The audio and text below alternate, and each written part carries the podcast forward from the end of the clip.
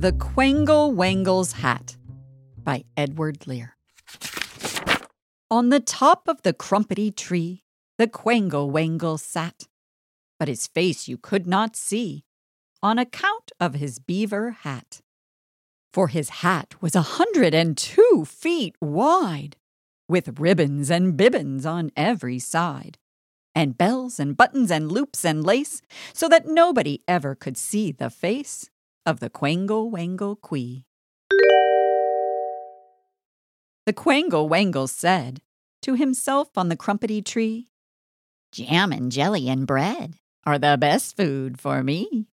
But the longer I live on this crumpetty tree, the plainer than ever it seems to me that very few people come this way, and that life on the whole is far from gay, said the Quangle Wangle Quee.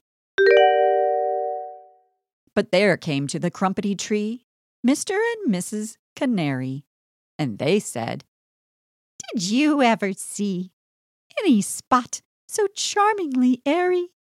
May we build a nest on your lively hat? Mr. Quangle Wangle, grant us that.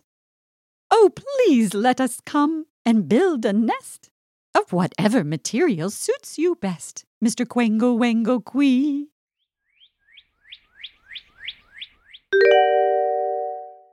And besides to the crumpetty tree came the stork, the duck, and the owl, the snail and the bumblebee, the frog and the fimble fowl, the fimble fowl with a corkscrew leg.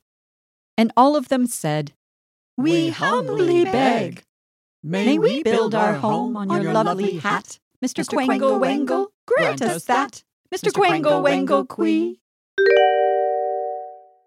And the golden grouse came there, and the pobble who had no toes, and the small Olympian bear, and the dong with a luminous nose, and the blue baboon who played the flute, and the orient calf from the land of Tute, and the attery squash and the bisky bat, all came and built on the lovely hat of the Quangle Wangle Quee. And the Quangle Wangle said to himself on the crumpetty tree, When all these creatures move, what a wonderful noise there'll be! And at night, by the light of the mulberry moon, they danced to the flute of the blue baboon.